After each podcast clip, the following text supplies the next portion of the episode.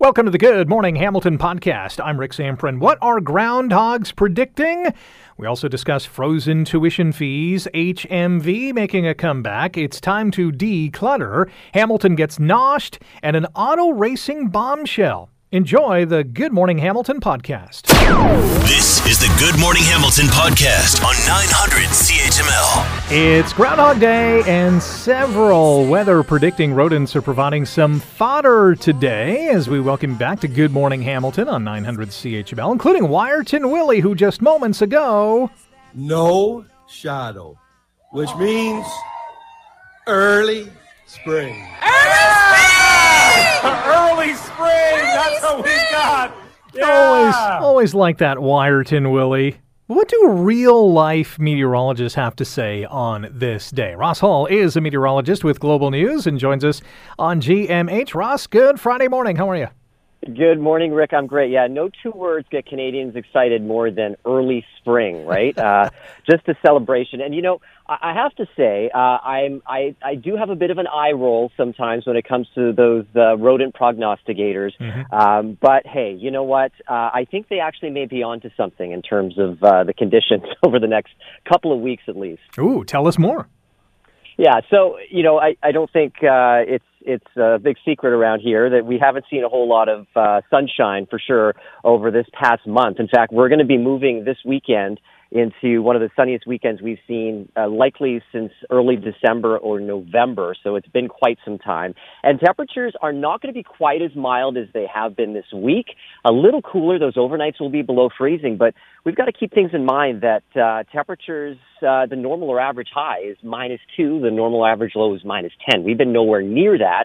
Our overnight lows may be a little closer to that, but not even reaching that. So still mild and sunny for the next several days, likely up until Thursday of, uh, of this upcoming week. We're going to see some sunny breaks or at least some sunshine for the majority of those days. And uh, looking longer than that, it looks like we're going to be in this mild pattern with above average temperatures, not necessarily sunshine, uh, lasting up until at least the middle of February, if not longer than that.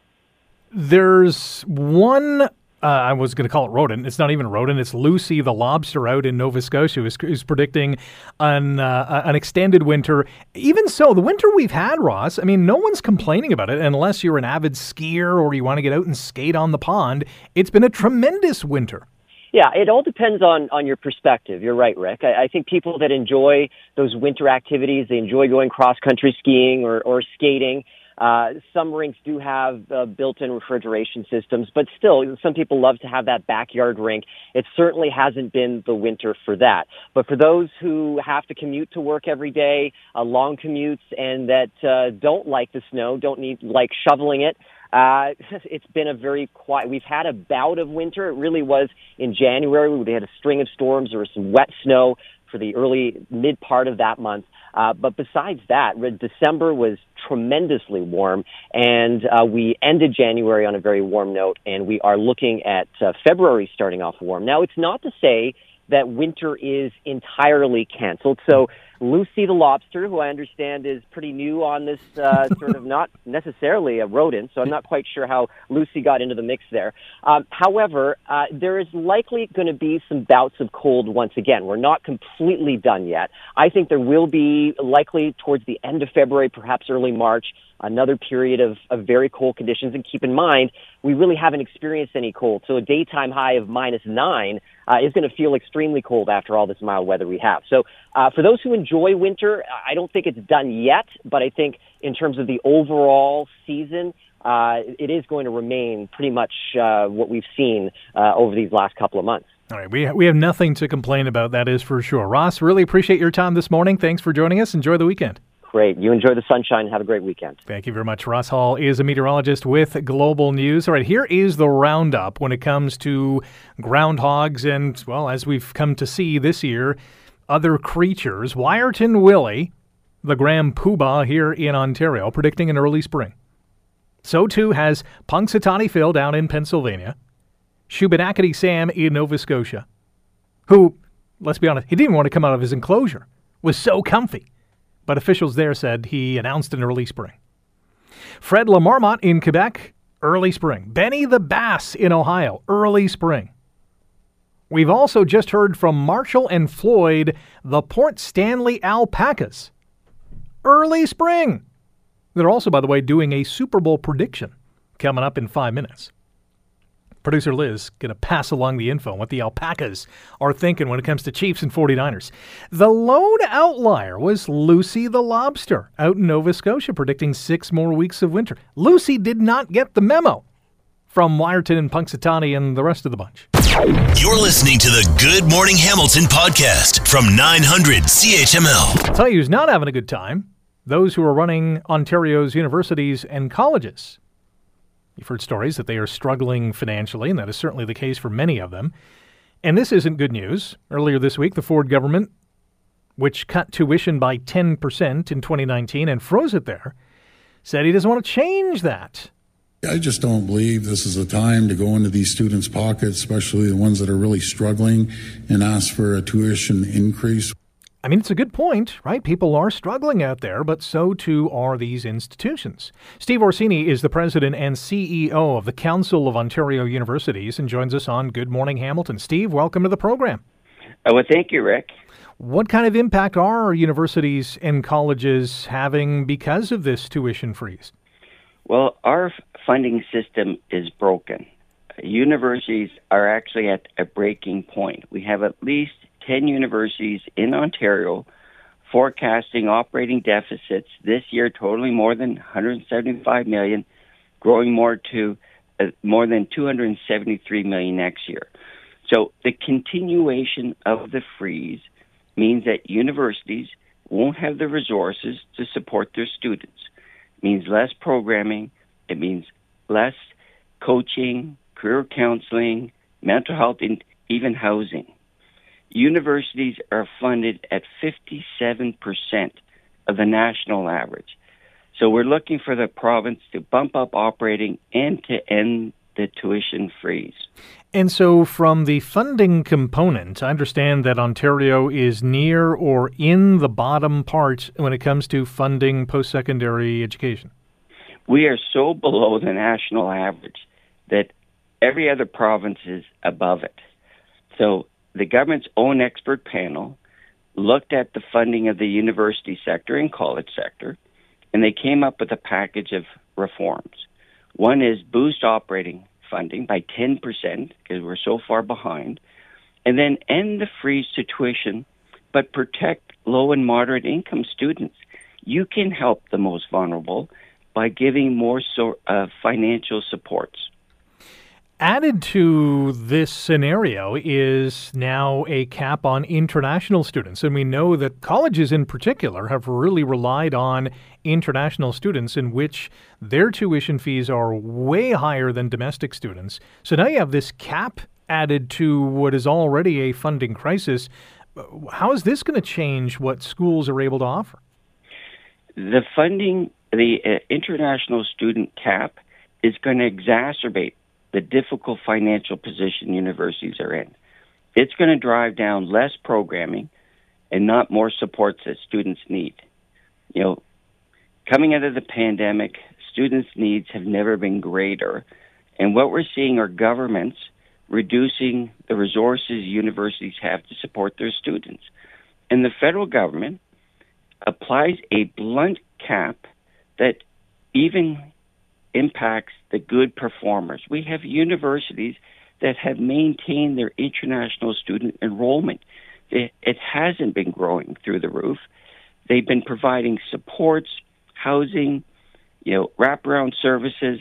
And so the federal government has huge unintended consequences on the good performers, even though they're trying to go after the bad actors. Obviously, the tuitions were frozen, and this is going back to twenty nineteen, and, and cut by ten percent and then frozen in twenty nineteen. And we went through the pandemic, and obviously there wasn't an appetite to to touch those tuition fees. Are they more like, I know they're both kind of, you know, whether whether it's the tuition rates or the, the funding to schools, they're both kind of not where you want them to be. But is it, is it more likely in the years to come that the tuition freeze will end as opposed to the funding model being changed? Well, we need both. The government appointed an expert panel. They reported last fall, and the expert panel came forward with a number of recommendations.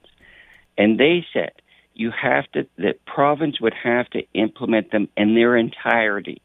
Just to give you a sense of the magnitude, if the government were to implement all the recommendations in their expert panel report that came out in November, it would add one point nine billion dollars to universities over the next three years. They also recommended any tuition increase protect the low and moderate income students who need it most. We think the government has a plan before them that will ensure that universities have the resources to support our students. Universities, the supply chain to our economy. They graduate the doctors and nurses that help our healthcare system. They they graduate the scientists, the engineers that help grow our economy. And they're doing the cutting-edge research that's going to improve our prosperity and competitiveness. The panel noted the failure to act will be more costly to the province if they don't implement their re- recommendations. We've seen some post-secondary institutions cut programming because they just can't afford to offer that. Are we on the cusp of seeing a lot more of that? Yes, we're seeing it right now. Every university in the province is facing increasing financial challenges. Not everyone's in the exact same spot. We have ten universities forecasting operating deficits this year.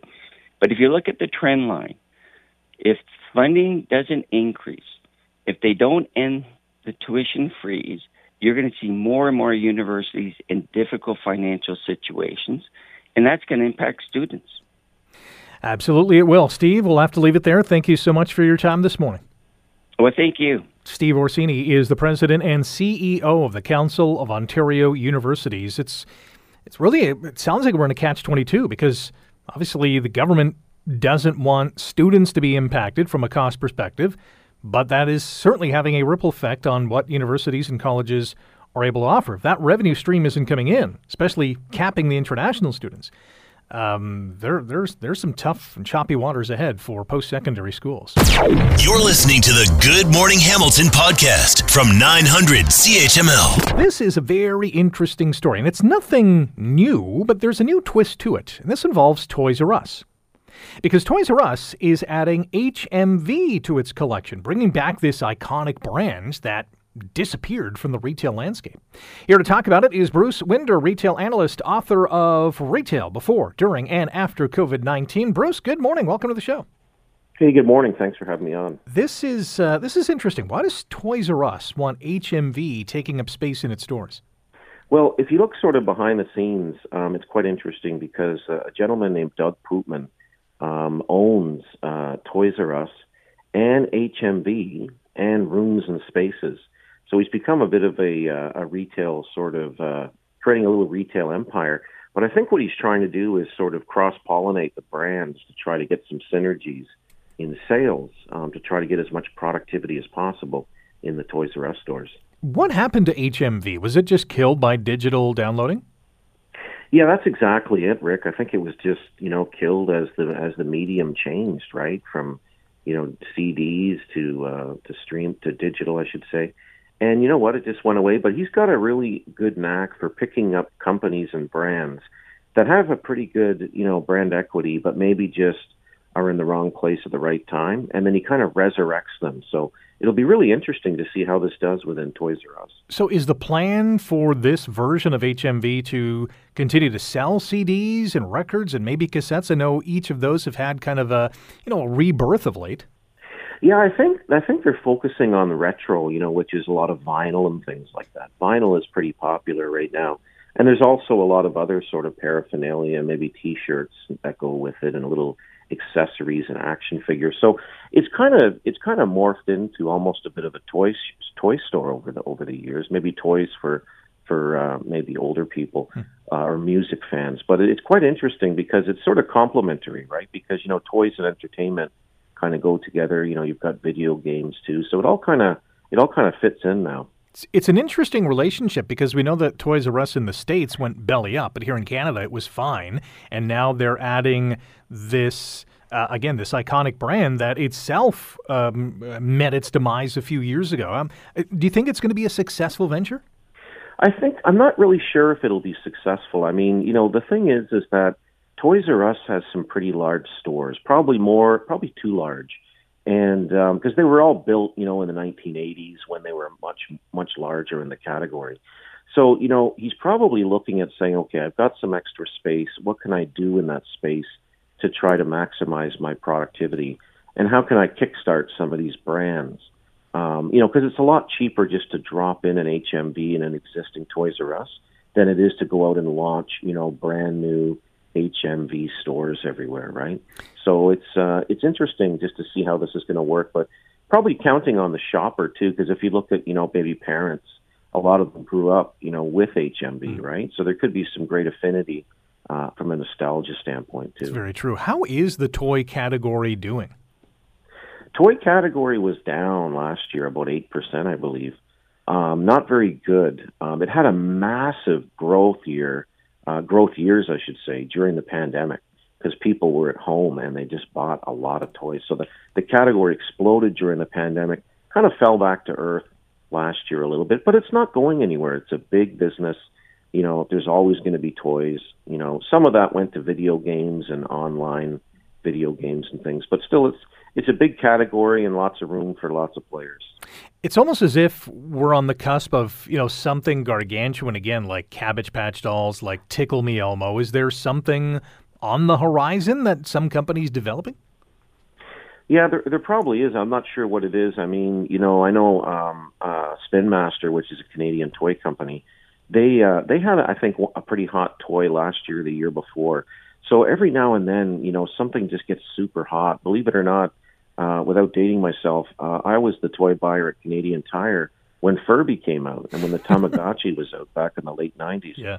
So, you know, things just kind of happen. They just get steam really quickly, but then it gets quiet and, you know, it's really hard to predict what's going to be super hot and what isn't. Yeah, who didn't have a Furby back in the day? That was a hot seller. Bruce Winder is a retail analyst and author of Retail Before, During, and After COVID nineteen. We're talking about Toys R Us adding H M V to its stores sometime soon. There was another recent collaboration I'm hoping you have an update on, and that is Zeller's. We know that Zeller's uh, yeah. ki- kiosks or, or, or uh, you know, parts of the bay are now uh, Zeller's. How is it doing? Well, we don't really know for sure because they're a private company, but you know what? They've rolled it out, so for them, it, it, it must be working. You know, it must be working. Um, but again, that's another example where you've got a company with a lot of probably dead space in their stores, and they're trying different things to try to increase the productivity or bring people in. The assortment's quite nice. You know, they've done a nice job with the assortment, and uh, their marketing's nice too. Um, you know, so we'll see what happens. Will it become a standalone store? I don't know about that, but you never know. It could be interesting to watch. Speaking of collaborations, we know that uh, the provincial government is sticking Service Ontario kiosks into Staples. Is that going to have a massive impact on Staples? Uh, I think it's going to have a nice positive impact on Staples because they're going to bring people in. It's going to bring traffic in because probably that's one of the things Staples struggled with was getting enough footsteps in its doors, right? But this is definitely going to help them. So it's a big win for, for them in terms of just getting some organic traffic in the doors. I can imagine other retailers saying, hey, we'd love a Service Ontario kiosk. We need more foot traffic in our uh, retail space. Bruce, we'll leave it there. Thank you so much for your time this morning. Yeah, anytime. Have a great day. Take you care. Too. Bruce Winder, retail analyst and author of Retail Before, During, and After COVID nineteen. It's a very interesting book. Pick it up wherever you get your books. You're listening to the Good Morning Hamilton podcast from nine hundred C H M L. Speaking of spring, it's a good time to look around the house and think, what can I donate? How can I declutter my space? Do you feel like you have too much stuff? You might be in this scenario. Well, never fear, the Salvation Army's clutter-free February campaign is here. Here to talk about it is Ted Troughton, the managing director of the Salvation Army Thrift Store. Ted, good morning. Welcome to Good Morning Hamilton. Hey, good morning, Rick. Glad to be here. Uh, there is a specific reason that this campaign is launched in February. Tell us about it. Well, that February is the time in the winter time where you start to see donations drop. People aren't coming out as much, although it seems like there's all kinds of fish and groundhogs coming out and telling us spring's here. But uh, we, it's really a time where we start to see a drop in donations, usually around fifteen percent. And then you kind of come into the spring and you want to be ramped up and ready to go. So we're coming out and saying, come on, it's clutter-free February. Get out, dig up your, you know, dig up your donations, go in the basement, go in the garage, and uh, bring them out. And we'll be happy to uh, to receive them and give them a new home. What are some of the reasons why donations do decline in February? Is it simply the weather? Mostly, it mostly is weather, and people are kind of hunkering down inside, and they put them away and say, I'll deal with that in the spring, but we want to get a jump on that. So this is the time to do it. So how does the clutter-free campaign work? Well, it works out. You just, for us, it's really just giving you the opportunity to go through your house to think about what can I do to make, uh, make, get rid of those winter blahs and get through. We're in January, into February now. Get out and, you know, digging through your closets, cleaning up, refresh, restart, and uh, and get out there and bring your donations down to our stores. We've got three stores in Hamilton, um, right downtown on King Street, on Upper James, up in the mountain, and in Stony Creek. We're there to serve you. And this is a win-win because there are studies that have identified that when you declutter, you you get a um, um, a feeling of, you know, accomplishment. You know, you're, you you have more space literally in your home. It can reduce stress. And the other part of the equation is people who need stuff and can't afford said items, they win as well. Absolutely. And what what we're doing is providing Um, very, you know, gently used items, clothing, household items to in our stores to those people who are in need. And we know with the changes in uh, the economy, what things that are going on out there, people are looking for the best, uh, the best way to make their dollar go further. And coming to a Salvation Army thrift store is the place to go for not only great items and great finds, but you don't pay tax. If you make a donation, you get a twenty percent coupon to purchase in store. It's a win-win for everybody. Ted Troughton is the managing director of the Salvation Army Thrift Store and joining us to talk about the Salvation Army's clutter-free February campaign. With any sort of campaign like this, there are acceptable and unacceptable items. Maybe we'll go we'll focus on the unacceptable items. What are some of the things you do not want to see donated? Uh, we're right we're not looking for furniture right now, big furniture pieces, things like that. People are looking really for clothing, house housewares, household items, beddings, linens, kitchen essentials. That's what people are looking for right now, for sure. And so all of those things are acceptable, and you can visit your local thrift store to donate that, and it sounds like it is going to go to people who really need this stuff. Uh, congratulations on this campaign. Sounds like a winner. Thanks so much, Rick. We really appreciate it. And working for, you know, when you donate to the Salvation Army, you donate to help people who are in, in desperate need, whether it's for food banks, shelters, modern slavery, human traffic prevention. We do tons of work in the communities, and especially the Hamilton community, where we just love the people there and, and doing everything we can to support them. Great stuff. Ted, thanks for the time this morning. Good luck with us. Appreciate everything. Ted Troughton is the managing director of the Salvation Army Thrift Store. As I mentioned, it's a win-win-win because you're you're clearing out stuff from your house. That's, a, that's always a good feeling, and especially at this time of the year, right? Spring is on the way.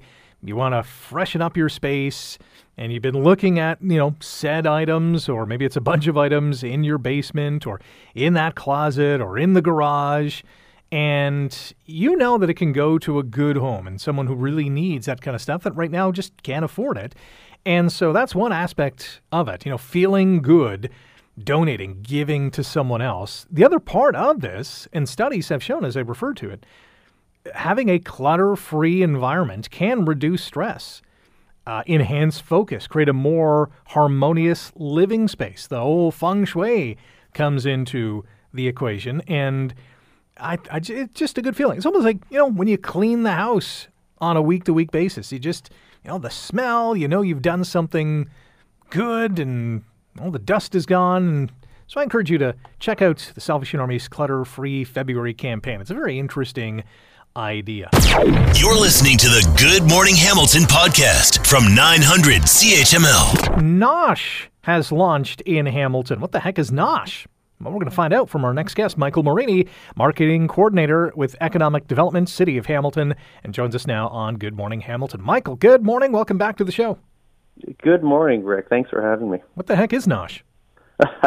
It's a month-long celebration of Hamilton's culinary scene. So before the pandemic, we used to have this event uh, just for a week, during National Small Business Week in October every year.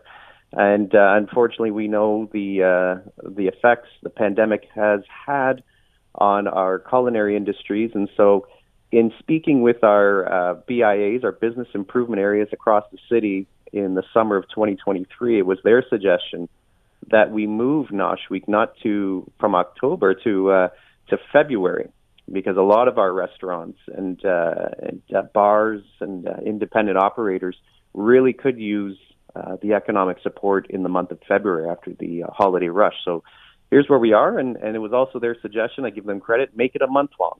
Why just a week? Mm-hmm. So the month of February is NOSH month. It is a great time of the year to do so because, as you mentioned, yes, there are restaurants that are struggling, and we know that they're struggling to hire employees because of the nature of the gig, but also struggling to get people in the door because, well, times are, are tough economically. So this is a great time to do it. Yeah, and, and the nice thing about it is, because it's over a month, it's it's not like you have to try to exhaust yourself and support as much as you can within a one-week span.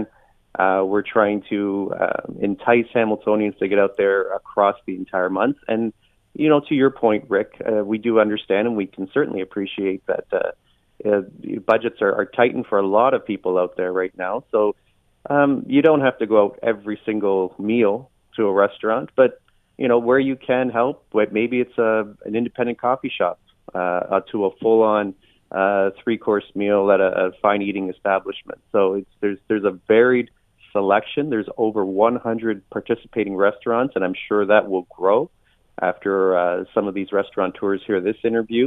Uh, if they go to investinhamilton.ca slash nosh, there's a form right at the bottom that they can uh, contact myself for, for more information and, and get signed up. You mentioned the word enticing, and you also mentioned the website, and I was on the website earlier this morning, and that word explodes off the screen with some of the photos of the food that these amazing restaurants in our community provide to customers. And my mouth, uh, like honest to God, my mouth was watering looking at the photos of these food items. And I will be sure to visit some, if not many, of the ones on the list. And some, and this is kind of cool too, some I've never heard of before, which is amazing. Yeah, and when you look at the list, you'll you'll see uh, maybe some restaurants you've never heard of, and maybe you can try, uh, and the audience can try over the course of the month. I also am uh, very heartened by the fact that you look at the selection and its diversity in terms of, of the choices there, whether it's ethnic uh, diversity um, or um, geographic diversity. So if, from Winona to Waterdown, there are a bevy of selections, and you can pretty much taste the world uh, when you when you look at the, the choices out there. So Hamilton is very fortunate uh, that we have so many entrepreneurs that are bringing a taste of their home country in many cases to Hamilton, and I think that's that speaks very well to the uh, the welcoming nature of this community. We're talking about NOSH Hamilton twenty twenty-four with Michael Morini, marketing coordinator with the City of Hamilton. You can get all the details online at investinhamilton.ca slash nosh. There is uh, a contest component to this as well, and this makes sense because when a lot of people, and I'm, I've been there too, go to a restaurant and they really get a dish that explodes in their mind and, and in their mouth eventually, but they want to take a picture of it and they want to share it on social media, and well, they can do so and win some prizes. Absolutely. So each B I A um, is having their own contest of how they have gift cards and how they're going to uh, distribute those. They have dif- different contest rules. So all of the information is on our website. But we also encourage people who may not be interested in, in uh, joining the contest just to use the hashtag uh, NOSH twenty twenty-four. Uh, what the city is doing this year is we're exclusively on Instagram for uh, for our posts and for our information. So if you're not if you're not following, uh, we encourage you to follow Hamilton E C D E V. That's Hamilton E C D E V. Uh, for the latest, uh, but also on the site, there's links to the other Instagram accounts from our, our B I A. So you have uh, a number of ways to, to win this month, which is great. And, and I thank the B I As for and their uh, their um, their businesses for their generosity. Are we, I'm not sure if you have hard and fast data or maybe even anecdotal data of whether or not people are indeed shopping local or more people doing so? Yeah, we don't have that um, that retail data uh, at our fingertips readily. But uh, I can tell you there's over thirteen hundred businesses in our um, business improvement areas across the city. So it's a huge economic driver. And what we saw very clearly through the pandemic was that small business means big business for Hamilton and for a lot of cities across the world. So if you're not having that, that level of entrepreneurship, if you're not having uh, small business growth, it's really a detriment to your economy. So that's what we're trying to encourage. And if you go to the website, not only will you find out the information about what NOSH is and where you can support local restaurants, but at the bottom of the page, there's also supports there that if you are interested in becoming uh, a restaurateur, um, if you have a, even a pop-up shop, there's money available from the city for that idea. And if you are um, someone who is looking to um, bring your product to market as a retail operation, there's a, a program through our Hamilton Business Center that can assist you with that as well. So not only is it about supporting, but if you are that, that entrepreneurial uh, diamond in the rough, there's uh, there's help available, and you can just go to the bottom of the website and we can help get you started. Our website again, invest in hamilton dot c a, and if you want to find out more about uh, NOSH Hamilton, investinhamilton dot c a slash NOSH, and use the hashtag N O S H twenty twenty-four to spread the news as well. Mike, thanks for the time today. Enjoy your weekend.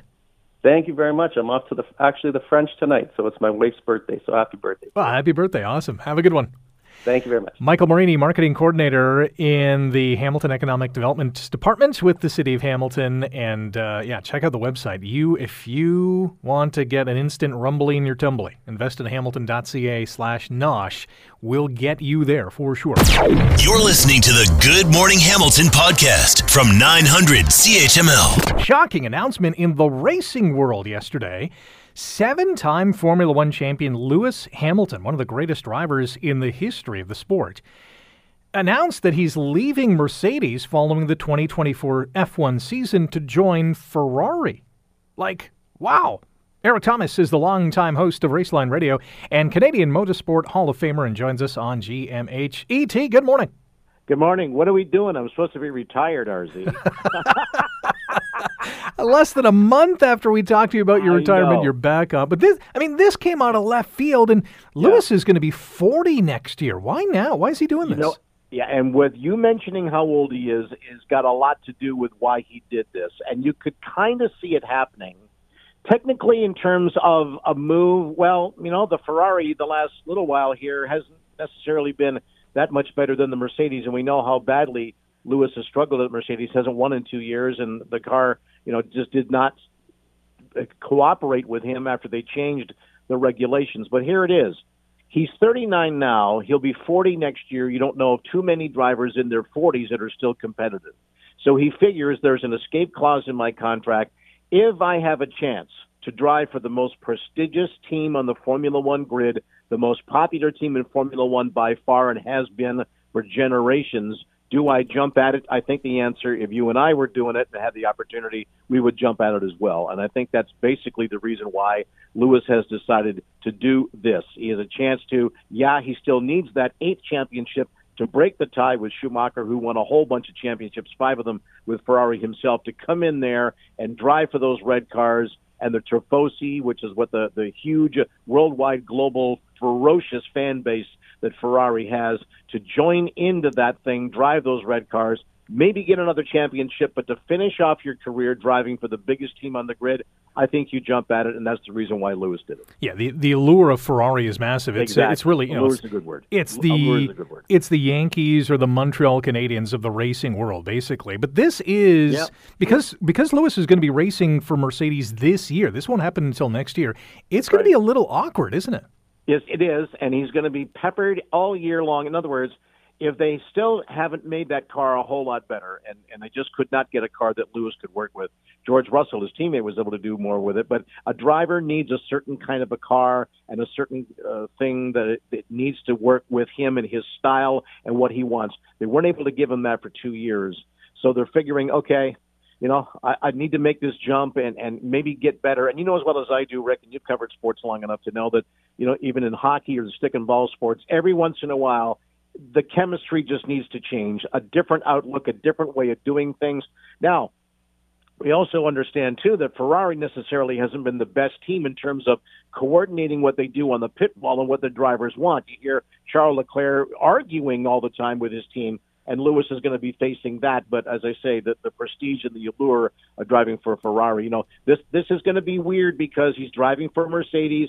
You know, you could use the term lame duck if you want to directly answer your question. It's going to be strange. And if he struggles again, which he just might, wow, you know what? They're going to say, well, it's a lame duck thing. He's not putting all his effort into it. He's going to have a tough time with the media this year than he normally has. Mm-hmm. And he's normally pretty good with the media. But if he falters and he's not going to be terrific again, and I don't know whether he'll ever get that back again in the dominant form, but if he struggles, he's going to be he's going to have a tough time with the media saying, well, is he a lame duck driver? You know, he's he's obviously just saving it all to you, you know, all the stuff that's going to happen. So it's going to be awkward, exactly yeah. for him. But you know, he'll he'll come through it. He's been there before, but uh, it's it's going to be a rough year if he struggles, and he just might.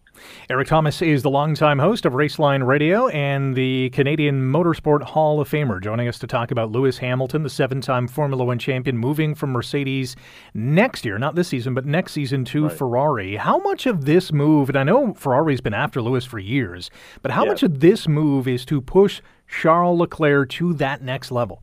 Yeah, that's a very good question. Yeah, because he wasn't getting that from Carlos Sainz. As a matter of fact, there was a lot of talk this past season about, you know, Carlos being fired by that team. But yeah, this you often find that Formula One teams will do that if they have a driver that they're counting on. There is, Leclerc is easy, a great talent, and they want to push him a little bit to bring in a veteran driver, especially one with Lewis's credentials and all the championships that he's won, you know, one with McLaren and then six more with Mercedes, to bring a guy like Lewis in that may be able to help him. They thought that Vettel might do the same thing, but it didn't quite work out that way. But they're thinking that Lewis will probably do that.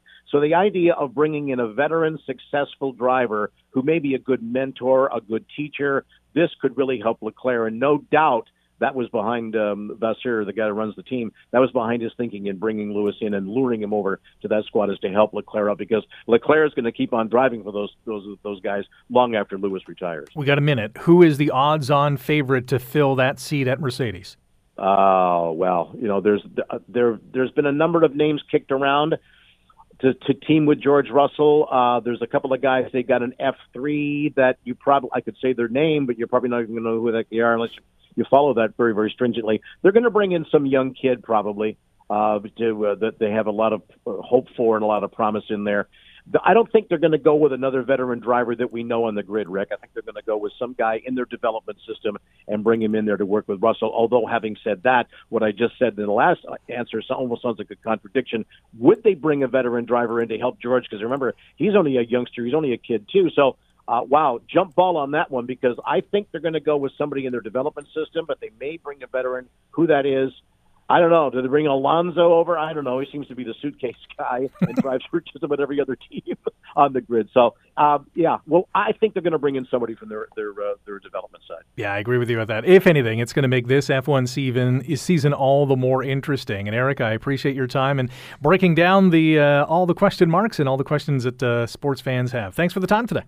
Well, you know how much I, I consider C H M L to be so such a good uh, friend, because you supported the program for the thirty-one years it was on the air. And anytime you want some more input on this thing, we'll still be following it, even though we're retired. And pleasure to jump on with you anytime, Rarzy. You got it. Thanks, E T.